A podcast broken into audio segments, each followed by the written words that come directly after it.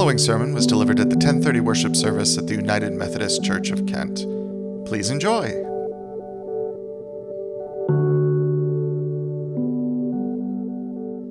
Somewhere about 10 years ago, I think, Megan and I decided that we would try our hand at vegetable gardening.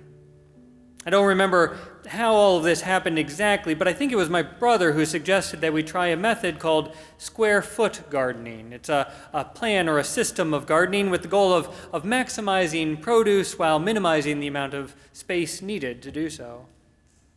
As I recall, I borrowed a book from the library and I followed its rather detailed and meticulous instructions as closely as I could.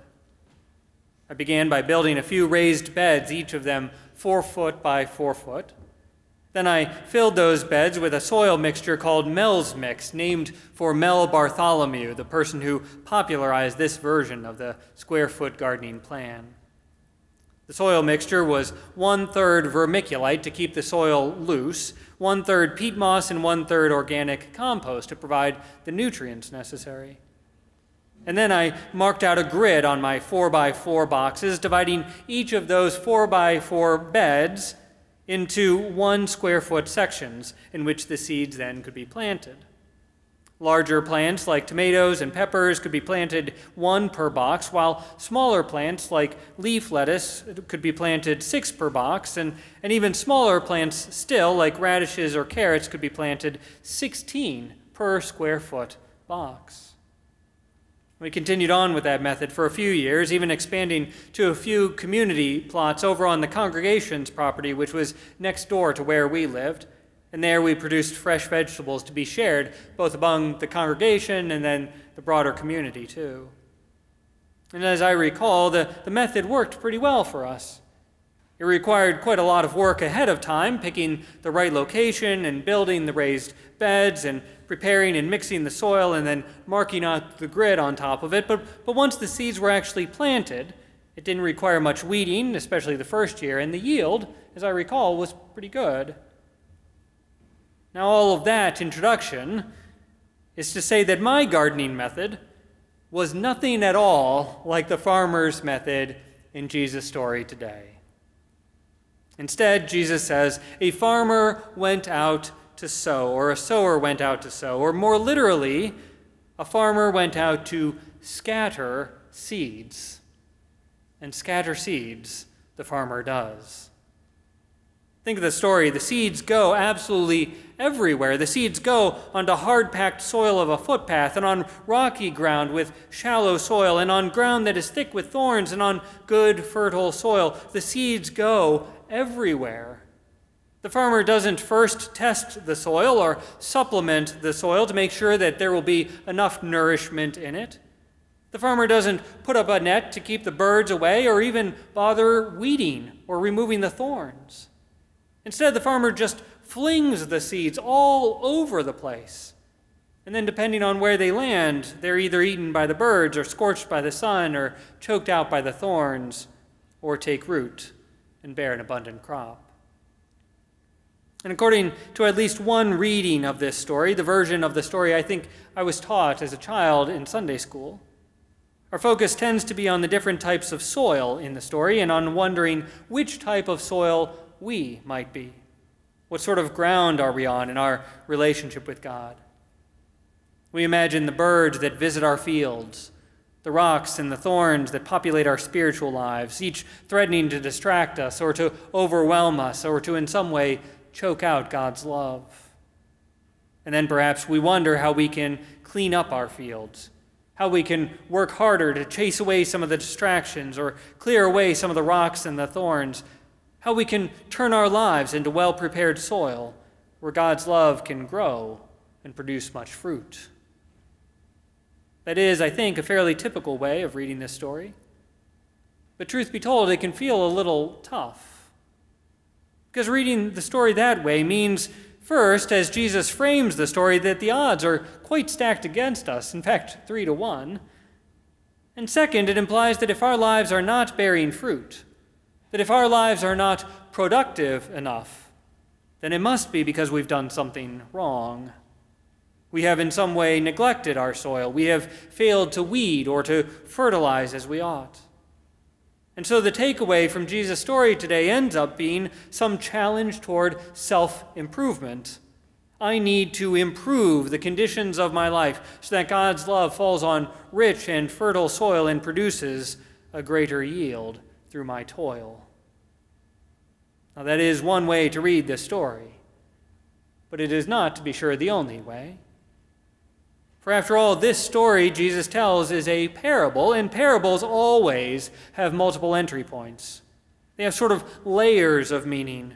They speak to us in a variety of ways. And with this one, today, it is worth noting what Jesus calls this story and where he thereby directs our attention. He does not call this story the parable of the soils, as we often do, but instead he calls it the parable of the sower or the farmer. So the farmer is where Jesus wants our attention to be. The farmer, not the soil, is our example. This parable of the farmer is one of seven parables that are all squeezed together into the 13th chapter of Matthew. Each of them is a little different, but they're all descriptions of what Matthew calls the kingdom of heaven, or what we might call the new creation. It's called that elsewhere, or, or the beloved community, or God's dream for the world. They borrow familiar images from everyday life to describe for us in different ways the new world that God's grace is growing. That God's grace is growing.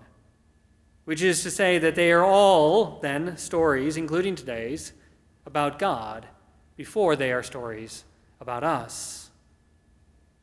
And so, if we flip this story around and read it in that way, as a story first and foremost about God, then it becomes less about our productivity or our failures or our need to improve our soil, and more about the extravagance and even the recklessness of this farmer, who is unfazed by the quality of the soil and just keeps scattering seeds everywhere, wasting it with holy abandon. Feeding the birds, covering the rocks, picking their way through the thorns, giving thanks for the fertile soil while still scattering seeds everywhere else as well, confident that there is more than enough to go around. There is plenty, in fact, and when the harvest comes, the fruit will be more than we need. For in God's dream for this world, in the kingdom of heaven, in the beloved community that we are called to be together, there is waste. And because of that waste, not even in spite of that waste, but because of that waste, there is a promise of abundant harvest. For in fact, waste seems to be how God's love often is expressed in our lives and in the world. It's expressed with holy abandon and with a certainty that there is more than enough. God sends Jesus into the world as the embodiment of perfect love. And we, what do we do? We crucify that love. We waste that love. Yet by the power of God, there is still an abundant harvest. Jesus is raised as the first crop of the harvest, and by that same power of God, we then are raised with Christ too into a new way of living. For whatever seems to us to be wasted, God always is ready to redeem. God is a prolific gardener, a gardener who doesn't wait until the conditions are perfect to go ahead and scatter love all over.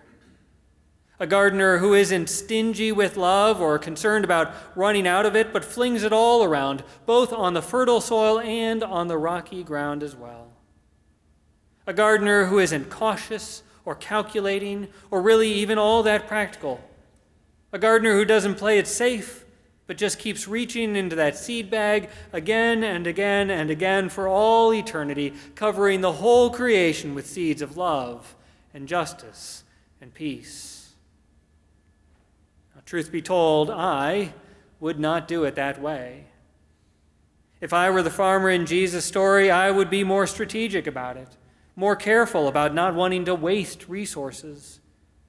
I would want some system in place. I love systems, some system in place to ensure that my efforts would not be wasted, that my gardening would be efficient, would be maximally productive, some method to guarantee a return on my investment. I certainly wouldn't want to waste good seed on birds or on rocks or on thorns. No, I'd concentrate my efforts where I knew that the seeds would take root, where they would grow. But thanks be to God, Jesus' story isn't a story about me, it's a story about God. And in it, Jesus tells us that there is another way to do things, another way to go about sharing God's love in the world, a way that is less concerned with productivity and efficiency and more with just giving love away. A farmer goes out to scatter seeds, not to plant them tidily in nice little rows where the soil has been already perfectly prepared. No, the farmer goes out and scatters them. And as they do so, some seeds fall on a path where birds come and eat them. Nevertheless, they keep on scattering. And as they do so, some seeds fall on rocky ground, and others among a briar patch, and others on good soil. No matter. The farmer just keeps on scattering seeds, flinging them everywhere among the roots of trees and thistles, onto the roofs of houses, and across the street into their neighbor's yard, maybe, like the head of a dandelion, blown wherever the wind will blow. Maybe they even toss some of those seeds into a creek, for who knows, maybe those seeds will root themselves somewhere downstream. And wherever the farmer scatters them, however wildly and recklessly, however indiscriminately, without counting the cost, there are always, always more seeds to share. That doesn't make sense, this story Jesus tells. It isn't reasonable, it isn't efficient. But maybe it's just how it is with God's love. It recalls to my mind these often quoted verses that were inscribed on the wall of Mother Teresa's home for children in Calcutta. Sometimes they're called the Anyway poem. People are often unreasonable, irrational, and self centered. Forgive them anyway. If you are kind, people may accuse you of selfish, ulterior motives be kind anyway. If you are honest and sincere, people may cheat and deceive you. Be honest and sincere anyway. The good you do today, people will often forget tomorrow. Do good anyway. What you spend years creating, others could destroy overnight. Create anyway. Give the very best you have, and it will never be enough. Give your best anyway. And perhaps if I could add a verse inspired by today's story, some or maybe even most of the love that you share in the world may fall on hardened hearts or get gobbled up by fear or choked out by cynicism. It may not seem to make a real difference. No matter. No matter. Share love anyway. For when it comes to those most basic and most crucial acts of living, loving God and loving our neighbors, these things cannot be strategized or calculated or controlled. They won't be efficient or immediately and obviously productive. Much of the love we share in our neighborhoods just might go to waste. So be it. Keep scattering love anyway. In God's image, and following Jesus' example. Don't just love those who are close to you or who are like you or can benefit you or will love you in return, giving you a good return on your investment of love. No, instead, love wildly, love even wastefully, love in the same way that we are loved. Thanks be to God. Let us pray. Holy and generous God, in every fragile moment of our lives, we belong to you. May the love we have from you spill gratitude from our hearts. May the wounds we carry open our hearts to the needs of others. May we recognize in your mercy the faithfulness that redeems all creation. Make your presence known, O God, in us and through us and among us, this day and every day. We lift to you now in these moments all that seems broken in our lives and families, in our schools and workplaces, in our nation in your church, and in this world. We pray for those who are ill, for those who are lonely, for those who are mourning. We pray for Lee and for Hal, and for the family and friends of Faye, for Georgia, and for all who need our care. We pray for the Sterling United Methodist Church and their pastor and their community. We pray for those who occupy positions of power and authority, that they would be guided by your compassion and grace.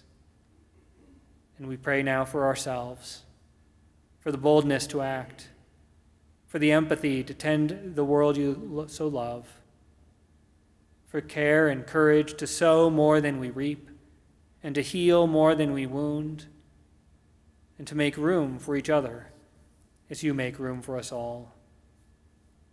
Redeeming God, stake your claim upon us now until we hear the good news of your love echoed in every person's story and we perceive your image reflected on every face. Unsettle our lives by your grace.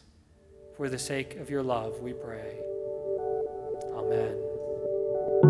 Thank you for listening to this edition of the United Methodist Church of Kent Sermon Podcast. For more information about the church, visit www.kentmethodist.com.